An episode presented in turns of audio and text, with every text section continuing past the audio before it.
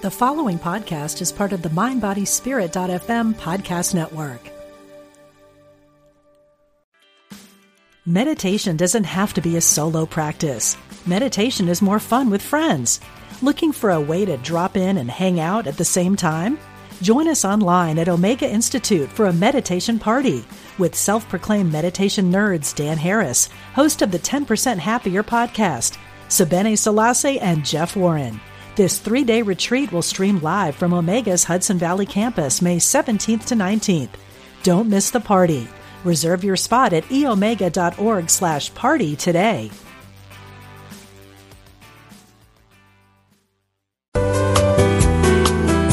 You're listening to Unity Online Radio, the voice of an awakening world.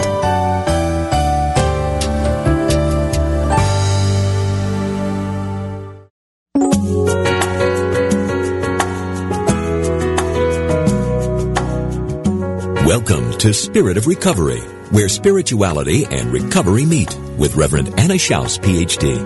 Now, here's your host, Reverend Anna Schaus. Welcome to Spirit of Recovery on Unity Online Radio. My name is Reverend Lonnie Vanderslice, and I am your new host for this show. Here on Spirit of Recovery, we talk about that place that spirituality and recovery intertwine and work together to support your spiritual growth and your journey. So this program is open to everyone addicts, alcoholics, family members, loved ones, friends, coworkers, anyone whose life is touched by addiction. According to recent research, over 46% of the American public has a family member or friend that struggles with an addiction issue. And so addiction touches so many lives, and we want to share the hope that is to be found in recovery. Our goal is to carry the message of spirituality and recovery to explore the many faces of spirituality through the experiences of and lessons learned by those who have taken this journey. And we hope that you will not only hear a few things you already know, but also get some new ideas and information, new perspectives, and perhaps some tips that you can put into practical use in your own journey. We know that you will deepen your spiritual walk as a result. So please tell your friends in your recovery circle about the show and invite them to join us online or by downloading the podcast later. There's over seven years of recovery oriented radio shows online, and you can download them via Stitcher, iTunes, Alexa, or you can just listen on the web by searching for Spirit of Recovery. So we want to say thank you to everybody that's joining us today. And so the spiritual principle for the month of April is courage. And the title of today's broadcast is Drop the Rope, the Courage to Change. How do you know when you're done? When everyone around you still seems to be comfortable? What do you do when your childhood faith walk reinforces the shame and the guilt of a family mired in addiction? And what happens when you hit the end of your rope? Well, our guest today is going to share parts of her story when this happened in her life. She's a 20 year veteran in healthcare and was ordained as a Unity minister in 1994. And Besides being a minister, she served as a chaplain, as a guest speaker, workshop leader for business groups and for churches, and has actively pursued social justice issues, including partnerships with other churches to house the homeless and founding an interfaith network. So she's no stranger to using spiritual principles in order to support these practices. She's served as a host on Unity Online Radio in former years and has served in several local, regional, national positions in Unity Worldwide Ministries. Please help me welcome Reverend Karen Tudor. Welcome. Hey, thank you so much, Lonnie. Thanks for inviting me today. Well, we're thrilled to have you. You know, it's um, it's it's just amazing to me how we all have the same story. Addiction created problems in our lives from whatever perspective, but the recovery mm-hmm. journey is so different for each of us. It truly is, and and um, it's it, it is always um, you know the, the the discovery and or the or the hitting that wall eventually of of getting to the truth that addiction is the problem not you know not the escape from the problem or whatever we thought it was but but truly is creating the issues. It's so um, it's so blindingly surprising. At the same time, it's actually the way through. It's actually the answer that we've been seeking all along, isn't it? Yeah, without that wall, I doubt that many of us would find recovery. Right, right. We because we thought that's our worldview was the the right the way that it was the way the way everything really was, and we didn't know what the truth looked like. And in yeah. my life, the the the addiction part really showed up um, in my husband. Um, when I first um, mar- you know got ready to um, we got ready we met each other and we got ready to get married and he was um you know in that situation right then and told me he was going to quit and he was going to get straight now cuz he had me and he didn't need anything else. And so I believed him because I was raised in a way that um really predetermined pre you know pre um prepared me to actually be a good codependent at the time yeah our our um histories, our family histories, and our enculturation both sets us up in many ways for that kind of a role.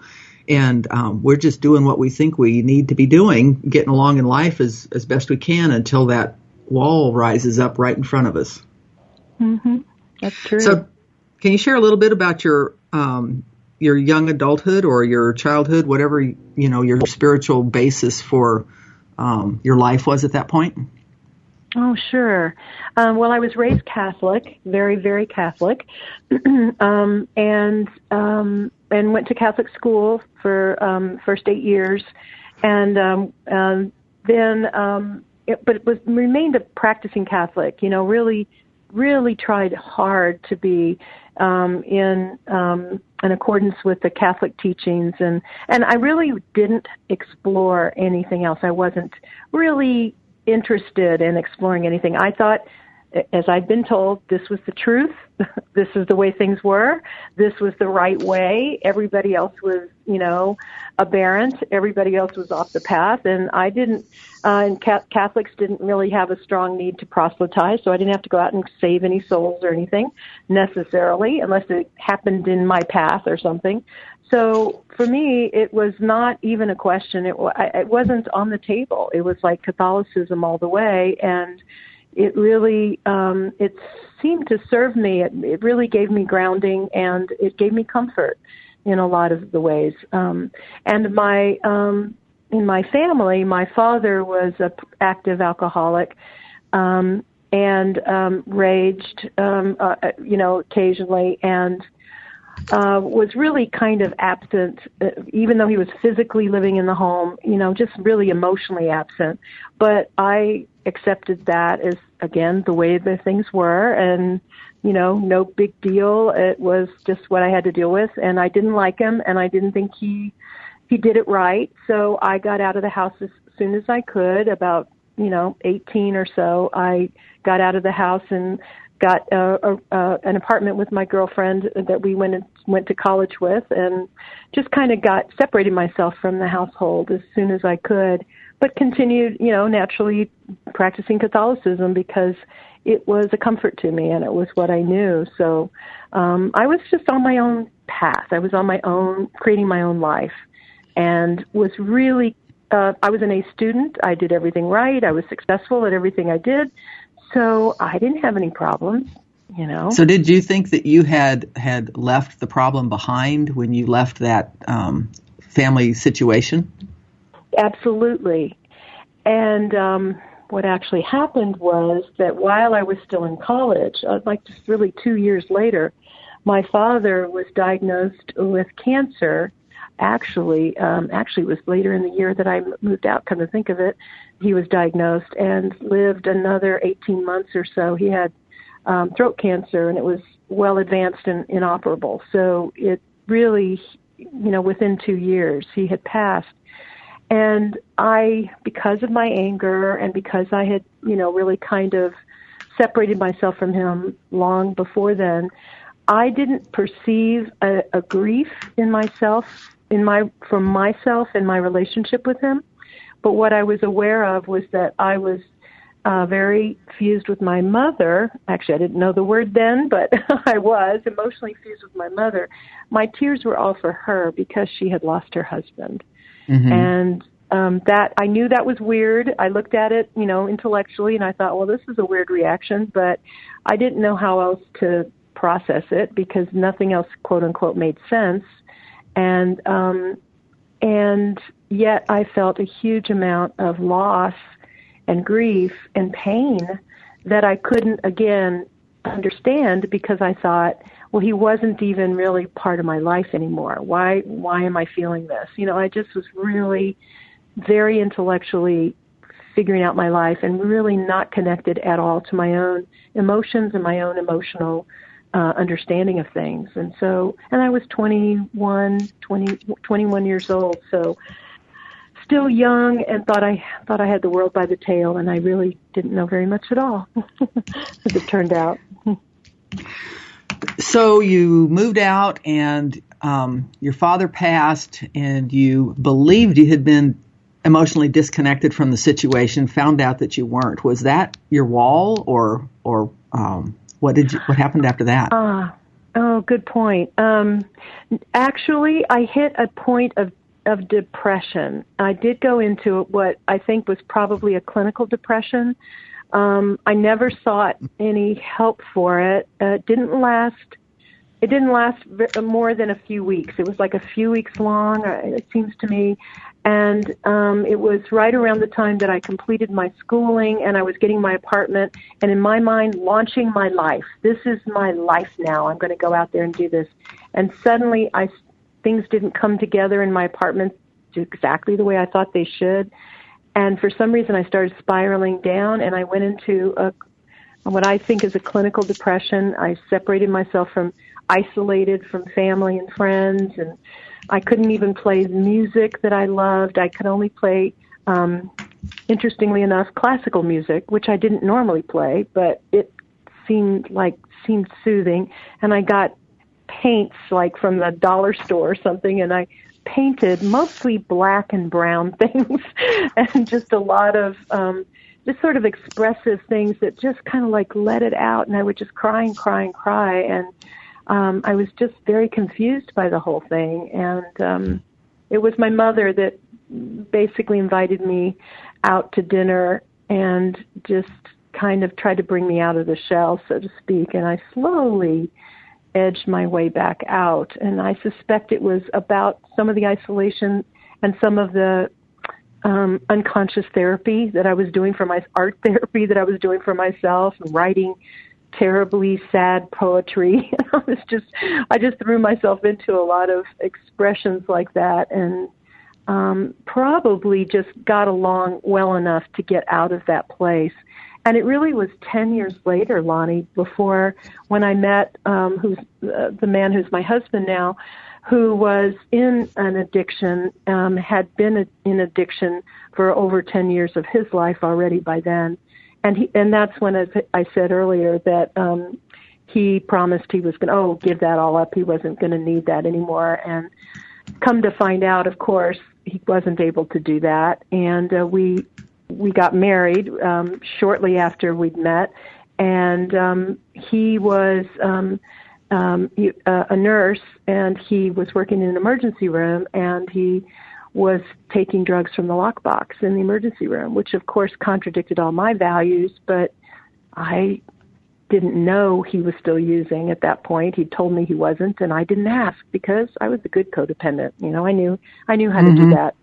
Mm-hmm. And he he um did turn himself into his head nurse, which was great because they um, reported his license to the licensing bureau, and he his license was probated then, um, uh, probationary, and he had to um, he had a really long haul of recovery to prove recovery and go through a, a process um, with peer a peer uh, re, peer review and peer assistance program in Texas, which was in its infant stage in that particular time and um, was really helpful because um, it forced him to face it and to to walk the walk. And it took him a couple of years, really. Um, and he had to, at the mm-hmm. same time, seek a nursing position with a probated license and you know drug testing and everything else, even after he'd gotten sober. But what it did was it put me into recovery with him.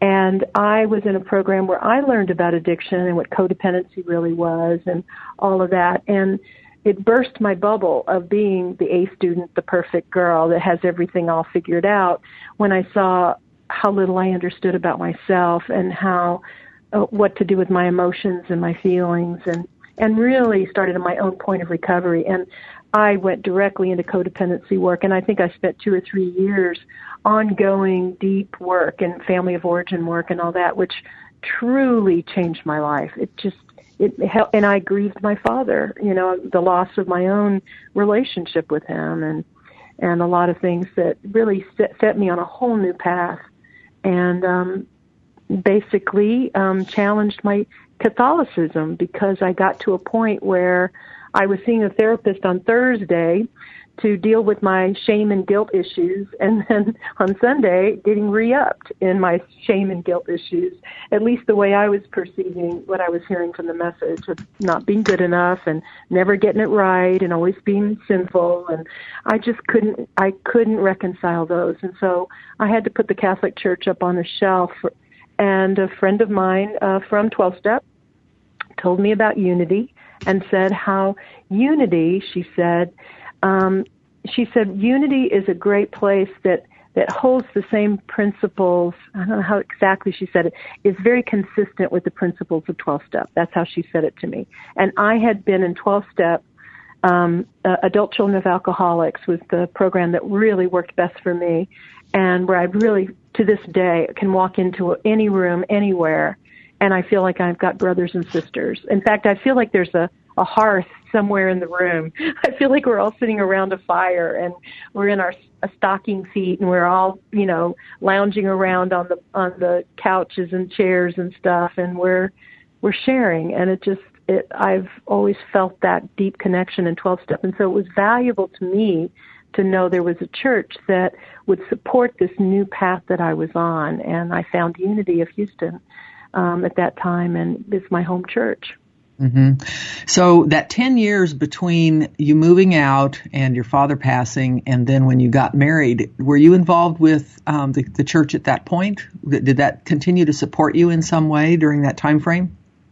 It did. It did because I really didn't know better. Um, you know, and well, eh, eh, well, I would say that, um, you know, I was coping with things as best as I ever had. And, um, um, I, you know, I would say that pretty much it, my my life kind of got back to what it had been after my depression, after that depressive episode, and I think I had maybe let out enough grief in some way that it mm-hmm. allowed me to just kind of, you know, carry on. But mm-hmm. I was really in a stuck place you know, seeing myself now, I realized I was just in a stuck place only because I didn't know any better. I didn't, mm-hmm. I didn't have anything to compare it to. You know, mm-hmm. I looked successful on the outside. Yeah, I remember getting to that place um, for different reasons, but where you know you have the house, the car, the relationship, you have all of this stuff, and right. and I was going, is that all there is? Is this it? Yeah. and I'm already here. So what do I do yeah. the next 60 years of my life, right? Exactly. So when you when you found yourself in um, a recovery program because of your husband, how did you make it your own? You know, one of the things that codependents do is focus on the other person, on the person with the substance abuse problem, and um, sometimes it's a challenge to get turned around to look at ourselves. I have a, a, great story to tell you. Um, the very first time, uh, because uh, uh, so I told you that my husband turned himself into the head nurse. The recovery program um, was um, involved 12 step, uh, you know, um, commitment as well. But the real recovery program was an 18 week family program for the chemical dependent and for the codependents who were willing to go through it. And the hospital happened to offer it to, to their uh, employees, I think for free or for their insurance, or I'm not sure exactly what the program was. And so I was invited in, and I was like, Absolutely. I am totally showing up with a blank sheet of paper and a sharp pencil to learn how I can keep my husband sober. I mean, yes, that's what I was wanting all along, and I didn't even know how to ask for it. So I was signed on, and we sat around um, very early in after I, we'd done intake, and we were sitting in our, one of our first sessions, and we were paired up in couples, codependent and chemical dependence, and in a circle with the therapist. And there was a new therapist who I had just introduced to that evening, and so we went around, and um, she asked. Um, you know, how are you feeling or what's going on? And we came to me and she and she asked me, she goes, Well, Karen, so how are you feeling tonight after all the, you know, things that have been going on in your life and she named whatever was current. And I just smiled patronizingly at her and I said, Well, I said, I'm the codependent. He's the chemical dependent. Ask him how he feels. And I am certain they wished they had that on film because that would have been the perfect you know teaching tool to show people the different this is this is a codependent in the wild right there just has no clue whatsoever what what she's doing. And i seriously i had just learned what i didn't even understand what a codependent was. It was like an intellectual concept i had to get. I was like oh because i'm in relationship with them i'm codependent. Oh okay all right whatever that means. So i didn't even and they had to put um, feelings on the board for me to choose from. And I tell you what, I stressed out because as an A student, I wanted to give them the correct answer, and I didn't know what it was. Mm-hmm. And it was bewildering and upsetting, and and um, it started me on my whole journey. So when I realized that I had a missing piece here, that something I didn't even know, um, it was like the thing from my depression had been that uh, what was keeping me in my depression was this idea that that this feeling, this terrible, broken, painful feeling that I had of of hopelessness and despair in, in my depression was actually the truth of me, and that all those years I'd spent up on the surface in the daylight and and running around being happy was that was the superficial untruth and that this was always going to be true about me, that I could never escape it, that I couldn't be fixed. And that was a really deep fear and a deep realization. And it was sort of like when 10 years later, when I'm now in these group therapy, here's my opportunity to repair something that I didn't even know was broken. And it was like I was all into it. I mean, so I almost immediately adapted to if there's something wrong with me, oh my gosh, I'm on it. You know, I'm mm-hmm. a perfectionist or I'm going to, you know, scratch my chest open and find the hole or or find the the missing piece or something it's i'm going to figure this out so i was definitely devoted to my own path and uh, it was easier for me to let go of my husband then and we hadn't been in relationship mm, 6 months maybe so it was mm-hmm. not a long standing relationship that we had years of recovery in our relationship to overcome. It was all about my or ch- childhood and and family of origin and worldview that was really on the table for me anyway. So it was all about me, so to speak. So it was easy for me to devote my time to my mm-hmm. own recovery. So when you first got into the 12 step programs or the recovery programs, what were some of the ideas that really struck you, that really gelled for you? What did you learn about yourself? Yeah. Um, you know what was the most important and liberating? And, and let me also say that I did 12 step in conjunction with therapy. Either it was group therapy or it was one on one therapy at different stages. But all of my early recovery for at least three or four years was paired up with um, paid friends, paid counselors, you know, that I therapists that I worked with, and I tell you, it just made such I met such huge developments that way. But what I learned in 12 step was that the Holy Spirit was really present in the room, and it was the only explanation I could I could make from my Catholic background that I have to say I didn't always feel in the Catholic Church, and I didn't always feel it in Mass on Sunday either. But I almost always felt it, and increasingly as as my recovery progressed in 12 step rooms where I could feel the flow of spirit, or I could feel the vibration, or I felt the chill, or I could feel the resonance of some truth that would hit me right in the heart that I just knew was true and in some way I felt like I always known it was true but I didn't know it. Do you know what I mean? Yeah, so you you that sounds like a pivotal point where you switched from an intellectual understanding to a knowing. Exactly right, and that um, and that I could it, it, it gave me the tools and the uh, encouragement to start to trust my own heart on things, to trust my own judgment, that I didn't have to run after and get somebody who knew more than me to tell me. You know, the Catholic Church had taught me who Jesus was, had taught me about God, had taught me the way things were, heaven and hell and all that stuff, and I was just supposed to put my faith in. I was just supposed to believe it. And I was, and I was trained in my in my education. Um, I was a medical technologist, and I worked in a hospital. So science and math and all of that's pretty. You put your hands on it; it's tangible. It adds up. You know, it it um, you know you can you can prove it or disprove it. You know, there was all of that kind of tangible thing. So there was all of this wisdom and, and knowledge that was external to me that I had to learn how to do and take it in but I had never really been trained to trust my own judgment or to trust my heart or to trust myself. And it was in therapy that I learned that I could take what I like and leave the rest. That I could try something on and I could go with my own intuition about things or my own sense of them or my feeling.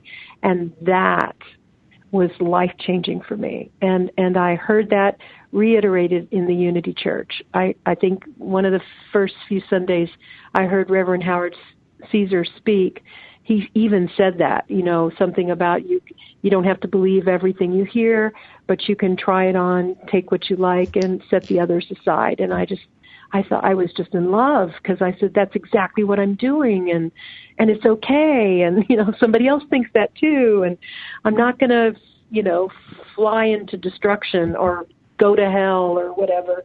I'm I'm okay to to try my hand at my own life and make my own choices and it was really um hugely freeing and um giddily exciting um new way of living and and just reaffirming everything it and and truly I would not be a minister today if I had not gone through that recovery experience.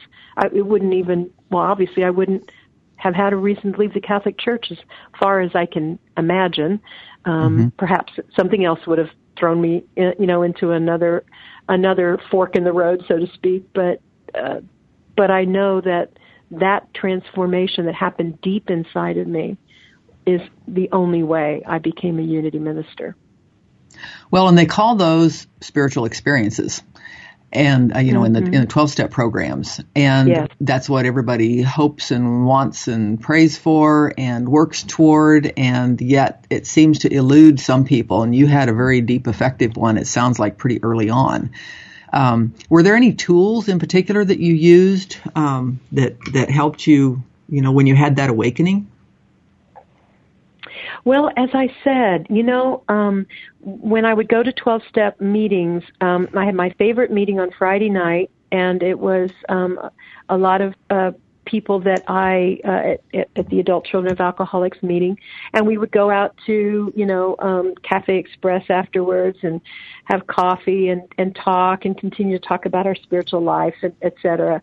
And what I found was that um, that the people who were doing 12 step um, only or therapy only and 12 step every now and then seemed to be t- going what I considered or what seemed to me like a slower pace in a way, whereas a, a, two or three other people who were on the same path that I was, where I was doing deep therapy at the same time with doing 12 step, we just seem to make huge steps and leaps sooner, faster.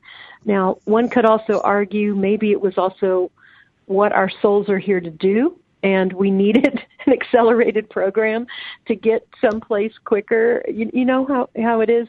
I don't know that it's not all apples to apples. You know, we're, we're, we all have different paths and and yes, it's certainly informed by our choices um, and our experiences, of course, but it's also what we've brought in and what we're, I believe, what we're here to express.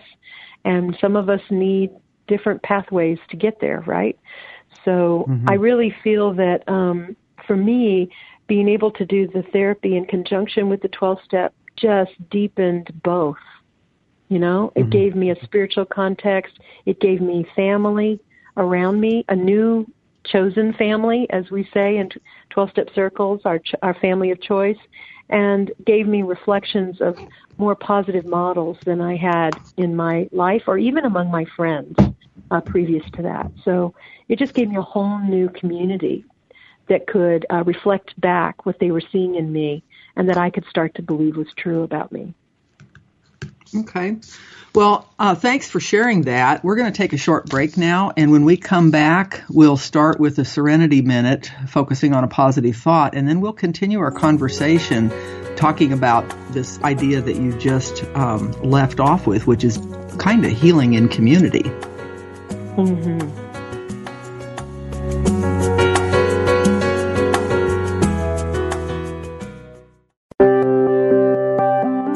Online Radio brings you inspiring programs on a variety of spiritual topics. Giving to the network is now easier than ever. Simply text Unity Radio to 72727 from your smartphone. You can make a one-time or recurring donation. Your gifts help us offer enriching spiritual programs that reach listeners around the world. Text Unity Radio to 72727. Thank you for your support.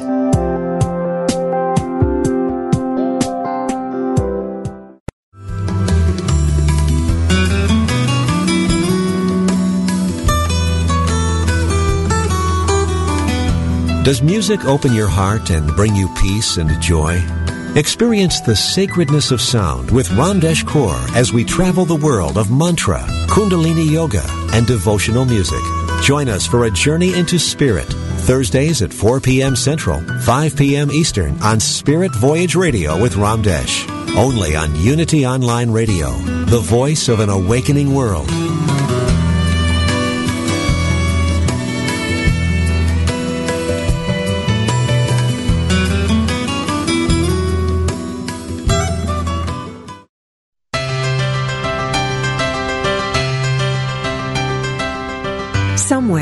Tucked away in the Unity Library archives in Unity Village, Missouri, you can find a secret treasure. They are the scripts from Unity co-founder Charles Fillmore's early days on broadcast radio. The teachings of Unity's founders, almost a hundred years old. Now, for the first time in history, you can hear them through the power of the internet. Join Bob Brock every Tuesday at 10 a.m. Pacific, 1 p.m. Eastern for Unity Classic Radio Words from Our Past. Discover the wisdom of Charles Fillmore's talks and of other Unity radio speakers read on the air again. Call in your comments and questions as Bob and his special guests revisit Unity radio talks of the past, along with historical background from the early days of the Unity movement. That's Unity Classic Radio. Words from Our Past. Every Tuesday at 10 a.m. Pacific, 1 p.m. Eastern. Right here on Unity FM the voice of an awakening world.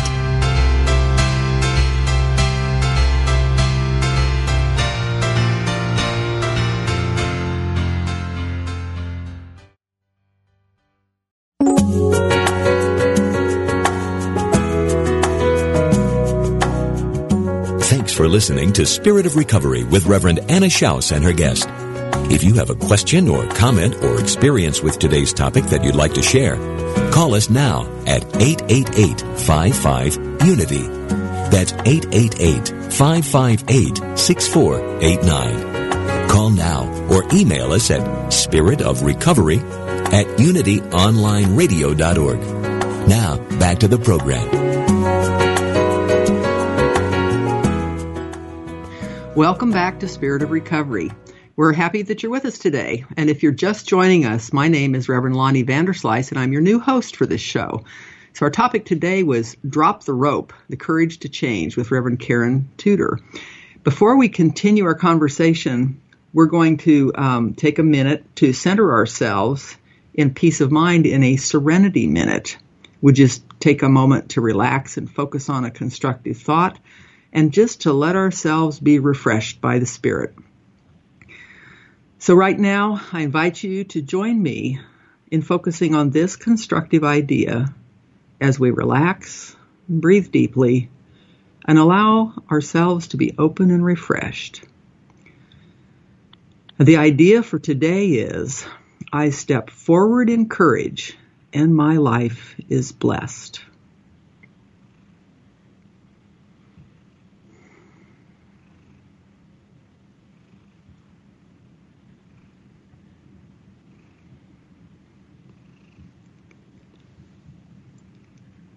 I step forward in courage and my life is blessed. So thank you for joining me with this serenity moment. And so, resuming our conversation, Karen before the break, we were talking about a chosen family of 12 step and therapy people and basically healing in community. You know, I really, um, I loved those rooms. Um, whether it was the familiar locations or whether it was a new location. Um, I loved the rooms of, of finding new brothers and sisters who were, I mean, in almost instantly, we were in harmony and we were on the same page. And, you know, even even when um, you know in in the uh, adult children of alcoholics, where it gives the list of symptoms, so to speak, or the the, the, the qualities that we all experienced um, when we were um, in addiction or in addiction um, households or whatever, and the patterns of behavior that we found in ourselves. And the interesting things about those to me was that they would be listed, and I wouldn't have that one, but I had its opposite. You know, I didn't act that way. I acted the exact opposite way. And I began to realize that that in itself was the same thing. It was coming out of the same rigid behaviors that um, codependents, or actually all people in an addictive system, find themselves in. They there's a rigidity and a and a way of being that just becomes cyclical, and it cycles with the addiction and wh- whether we're the chemical dependent or whether we're the codependent. And and it robs us of freedom and it robs us of our individual uniqueness you know? And those were some of my early losses in understanding that. And i processed them in those safe places where i could meet with other people who were also in recovery and learn that their discoveries and their insights and the wisdom that they were living with today. And it was always so encouraging and to have such receptivity to my own process and willingness for people to hear what was going on for me it was um, it was very very powerful. It was a great crucible for transformation and for change and for healing. I found those safe places to be uh, amazing as well and if for no other reason than people just got me you know um, mm-hmm. um, it didn't require a lot of words sometimes. A uh, few words and somebody that had been exactly the same place as i had been knew exactly what i was feeling. They may not have had the exact same experience but they had felt the same way. And i think um, in the in the recovery literature it's referenced as the language of the heart. There's a communication that exists. Yeah. You know i think i think you're so right. Um, i'm reminded you know, um, another example of what I referred to earlier as the, you know, the the presence of the Holy Spirit being in the room. Mm-hmm. Um, I'll never forget, you know, one time, um, one time in particular, and I was in ministerial school at the time because I was going back and forth still. So um, I I was uh, my my meetings were in Houston, but I my training was in Kansas City. But on Thursday afternoons, I would fly back. So Friday night meetings, I still went to as much as I could. And so um, I was in, in ministerial training at the time. And so um, I think I was unconsciously using the sharing as an opportunity to try out an idea for how I could how I could speak to some principles or some ideals that I was working on in my life, which was part of my was part of my process, of course, in my recovery, but it was also a good practice for, for, for trying out how some some explanation sounded out loud in front of an audience. I don't know uh-huh. if that's is, is that is that a fair way to? I mean, I don't I don't know if I um, if I hijacked you know, the conversation or not, but but it was sort of like a dual purpose. So I found myself thinking about, oh, I think I'll talk about this tonight, or I think I'll share this. So it was all about, oh, here's an insight I had this week. So I was going to share an insight, something amazing and positive that I was going to lay on this group. And um, of course, you can tell my ego was deeply engaged at that moment. And somebody new had come in, didn't know how 12 step worked, kept raising their hand or, or inter, you know, interjecting or speaking at the wrong time. And I just found myself, you know, just really impatient. Somebody needs to take that person outside and explain to them how this works. And, you know, this, they're, they're interrupting the flow and we can't get to the time where I can share and all this kind of, you know, petty thinking. I'm so proud of myself thinking of that, even thinking about that now. And when the time came for the sharing to start, and she raised her hand, and I don't know I, to this day what she said, but what she said hit me like a thunderbolt, and it brought me to my knees. And you know what? I had nothing to share. I mean, what she walked in with, whatever it was that she shared from her uh, place, was the Holy Spirit speaking directly from her to me. And I will never forget that. I will never forget the effect it had and the value of the power of those meetings. That what happens in those meetings is really divine, divinely guided. And once the meeting is over, people retain their humanity and their personality and their ego and you know it's it's a you know you gotta you gotta see things as see things clearly and not idealize people but but in the meeting, while it's happening, um, there's something very real and something powerful and truthful that's happening. And that really taught me that, that somebody could walk in off the street and be used like that and speak from their truth. Mm-hmm. So you had you, you kind of jumped into seminary. Were you still attending the uh, Catholic Church at that point? That sounds like a crucial pivotal point in having to make some decisions. Oh, thanks. Thank you for that. Actually, that happened um, after my. I think I shared when I was somewhere in.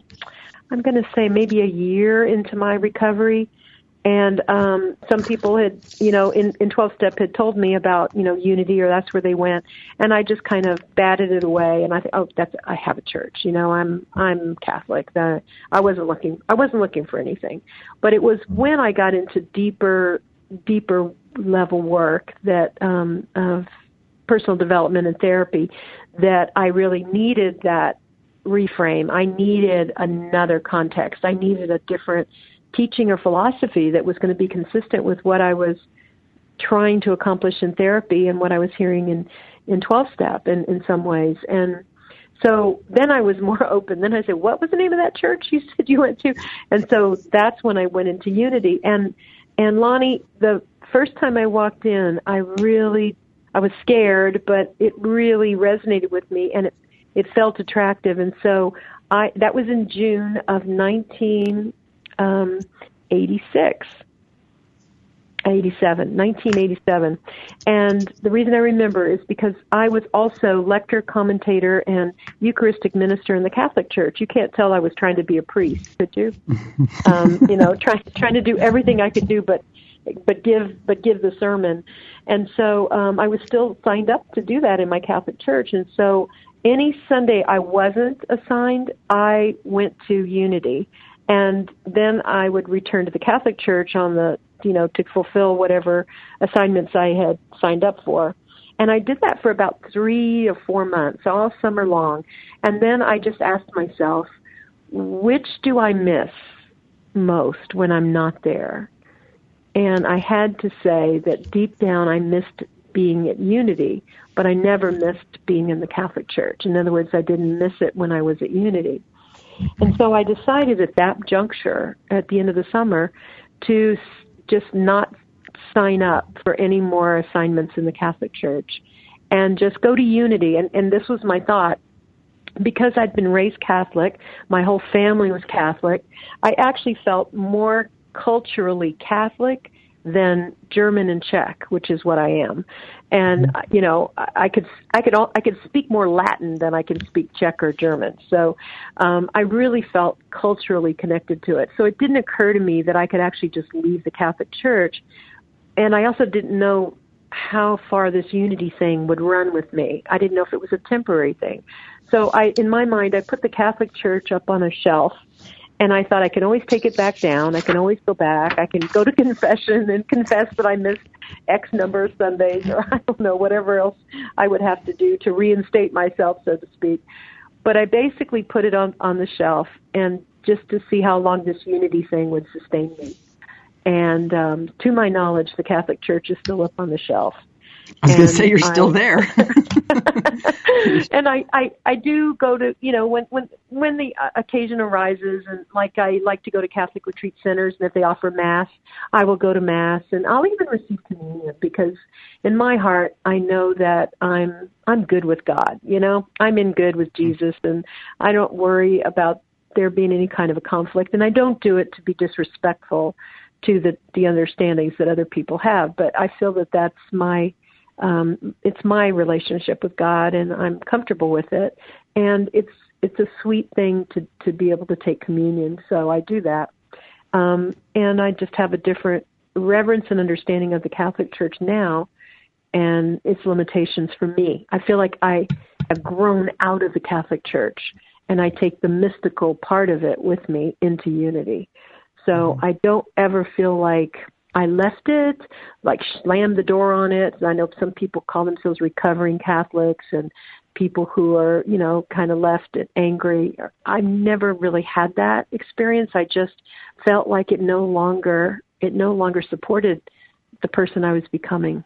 And so I brought the best, the deepest tradition, the deepest mysticism that I felt in there. I brought it into unity, and I I still speak from that. I think. Mm-hmm.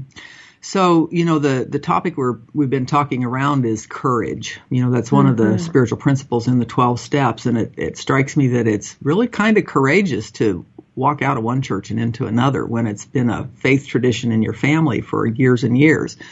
Um, you know, to launch off into, into unknown territory. So I'm, I'm really, um, thrilled to hear how you've been able to bring that together because so many people struggle with that. Yes, and I um it was because I I I, I don't know how to, to uh, what I know for me is this. I I have a lot of personally I have a lot of courage when I can see clearly. Does that make sense? When I feel that I can see clearly what my choice is, then I can lean into it and I have courage to be able to do those things. And I think too that because Minis- Unity Ministry was, oh, oh, I should also, I don't know if this is the right place to put this, but consider this. When I was a little girl growing up in the Catholic Church, I walked around when I was seven years old telling everybody I was going to be a priest when I grew up. And everybody would laugh and they'd pat me on the head and they would tell me, little girls don't grow up to be priests, they grow up to be nuns. And I said, well, I saw what the nuns did because they taught me in school, and I saw what the priest did, and I wanted his job. I basically thought he was he definitely had the better he had the better deal. And I told people that I could picture myself being that and um I got tired of people laughing at me and I remember at some point I decided to stop talking about it and stop saying it out loud and I just thought to myself I had seen so many changes in the Catholic Church in my short life then because that was after John the 23rd and all the changes in the 60s and that was all during my time in in in, grade school. And so I had seen so many changes from Latin to English and the altar turning around and vestments changing and and um you know altar boys and altar girls and all actually altar girls didn't happen then. That's another that's one of my resentments of the Catholic Church. I couldn't be an altar boy but but that's a different story. But um but I'd seen a lot of changes so I just comforted myself with this thought. I thought to myself, they don't let women be priests now, but when I grow up, they will. And I just comforted myself with that belief, and I felt 20 years from now, surely women will be priests. And I didn't think about it anymore. And I really forgot about it until I was called into Unity Ministry and I was in the Peace Chapel and I was, you know, on my way to getting prepared to enter into ministerial school or to apply for ministerial school. And I was sitting there and I was just in deep prayer, just amazed at this calling, at all the things that I was going to have to do to change my life. Um, I had small children and I was married and how would I relocate? And I mean, just I had a thousand questions and I wanted them all answered right then. And instead, in my meditation, I got this voice that said, um, I have been waiting for you a long time. And I suddenly was drawn all the way back to being seven years old with two ponytails and red tennis shoes and walking around telling everybody I was going to be a priest when I grew up. And I suddenly realized it had always been in me. And mm. this was the this was the answer. This was this was what I had been waiting for. And um it was overwhelming and I think it explains a lot, I think, about why my own genesis, at least this is how I interpret it, my own genesis was so quick and so dramatic because I had a lot of things to get done in order to get into ministerial school and and to um my life just needed to get on track faster i think than um mm-hmm than someone else's may have been. And so I see all of it as being instrumental, only in retrospect, of course, sure. needing needing that then. And my perfect partner is my husband, who's been sober um, since October of 1985, and my daughters have never known him to use or to be under the influence at all. And you know, there's no no guarantees in the program, as we well know, but um, I could not have been blessed with a better partner um, along my path and supporting me as a minister. So you got in alignment. It sounds like uh, mm-hmm. everything started lining up in your life, and you yeah. you, which does not mean that everything works perfect, but just no. you know our our calling and our life skills and our our um, activities and our you know avocation and our vocation, it all comes into alignment when we find right. our own path. So, switching just a tiny bit, um, how does courage show up for you today? I, I notice in your resume that you talk about um, doing interfaith work and uh, doing work with the homeless and things like that. How how did that come about? Well, um, Uh, once again, you know, when when I have an idea or an idea comes, and it, and I feel the passion of it, you know, in my heart, and I can feel that, you know, recovery has really just, I mean, I've continued to be dedicated to my own personal development, my own continued recovery, my own continued spiritual growth. It's really been super important and t- and truth telling and telling myself the truth and being willing to to be in that and that takes daily courage doesn't it you know to um to be willing to be wrong or to be willing mm. to be willing to see that um maybe you don't know what you thought you knew or maybe maybe what you um you know planted your flag in is really not the only way it can look or not not a way that's going to sustain and you're going to have to change change again and you're going to have to do it out loud in front of people and you're going to have to tell your family and you're going to have to do this and and it's like it's just you know but if you're if you're dedicated to the truth the capital T truth to to what is really true what is real what is what is lasting what is going to sustain me uh where's the love where's the peace then those are the things I'm dedicated to. And I can more easily, as time goes on, let go of the way I thought it was, or the way I, the, the way I pronounced, or the what I even taught other people maybe is that I could go back and make amends because I learned about that in 12 step and the mm-hmm. power of that and the ability to, to move through. So I would say that those are the things those tools um, continue to be useful um, no matter what context and no matter what situations we apply them to. I think you're right. It, that the daily walk of recovery and continuing to stay the course and stay the path and alter the course when we're called to do so is an expression of courage. So, are there any last thoughts that you'd like to share? We've got about, I don't know, a couple minutes left. Um, mm-hmm. Anything that you'd like to maybe wrap up with? Um, you know, the the Serenity Prayer continues to be such a powerful, um, such a powerful tool, and and um, and the other thing that I continue to just fall in love with is the twelve promises, you know, of recovery. And I was just looking at them the other day, thinking um, how blessed I feel that I have literally experienced all 12 of them at various times in my life. I, I can't say I'm always there all the time, um, but I certainly know. I know those feelings, I know those truths, and I know how far away I felt from them when I read them for the first time. How mm. far away and how un believable. They actually seemed that you you could ever claim those places. And now with recovery um, i know what they're talking about. I know those things. And i feel um, immeasurably blessed by them. And i love to um, in fact i plan to do a a talk series about them sometime because they are so powerful and such beautiful visions of hope for all of us. Um, they are they are possible and they're tangible, and the only reason they're written is because people have experienced them by from their own life experience and left them for us to follow. Thank you for those reminders. Uh, that's that's an excellent place to stop, and I really appreciate you spending time with us today to to share a lot of very deep and very personal um, um, feelings and, and thoughts with us and, and basically sharing of yourself and of your heart.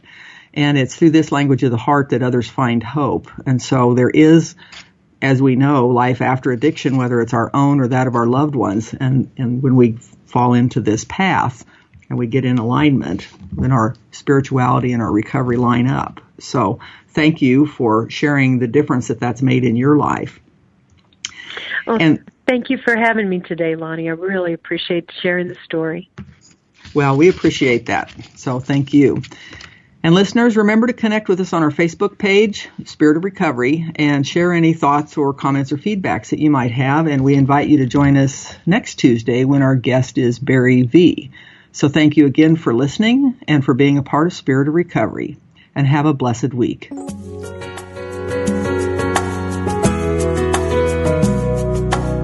Thank you for listening to Spirit of Recovery with Reverend Anna Schaus, PhD, and her guests. Join Anna and her guests live every Tuesday at 4 p.m. Central Time for down to earth ideas about keeping spirituality at the heart of your recovery. This program is brought to you in part by Soul Matters Ministry, committed to bringing light to the soul. Online at soulmatters-spiritworks.org.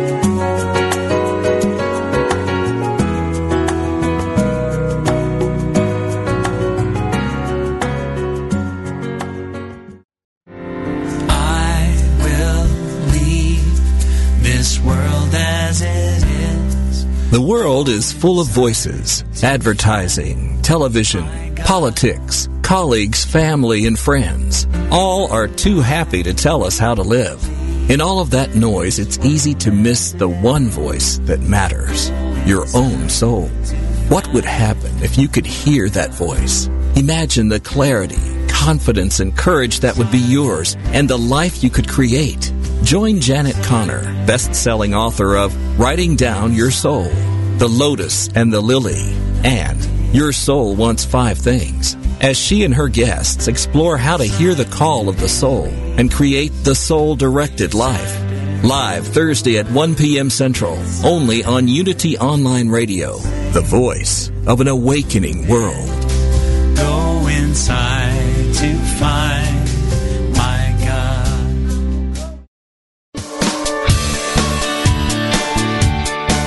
Does the idea of being a vegetarian or a vegan intrigue you? Is it something you've pondered? Listen each week as Victoria Moran, author of Main Street Vegan, shows you how to make the shift to a sustainable lifestyle for both you and the planet. Each week you'll learn about the latest on the vegan life. It's not just for celebrities and moguls, but for people just like you who want to look and feel amazing, eat extraordinary food, help animals, and create a physical body perfectly attuned to spiritual growth. Guests will range from unity ministers to vegan authors, activists, physicians, chefs, and even some of those glittery celebs.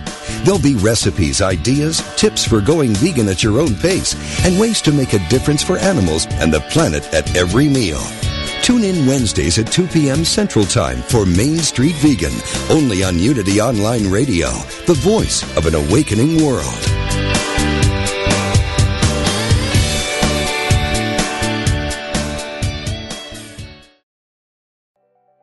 I'm Michelle Phillips, a celebrity makeup artist, beauty expert, self-confidence coach, and Hay House author. My podcast, Beauty and Beyond, is the place for women navigating the challenges of the aging process.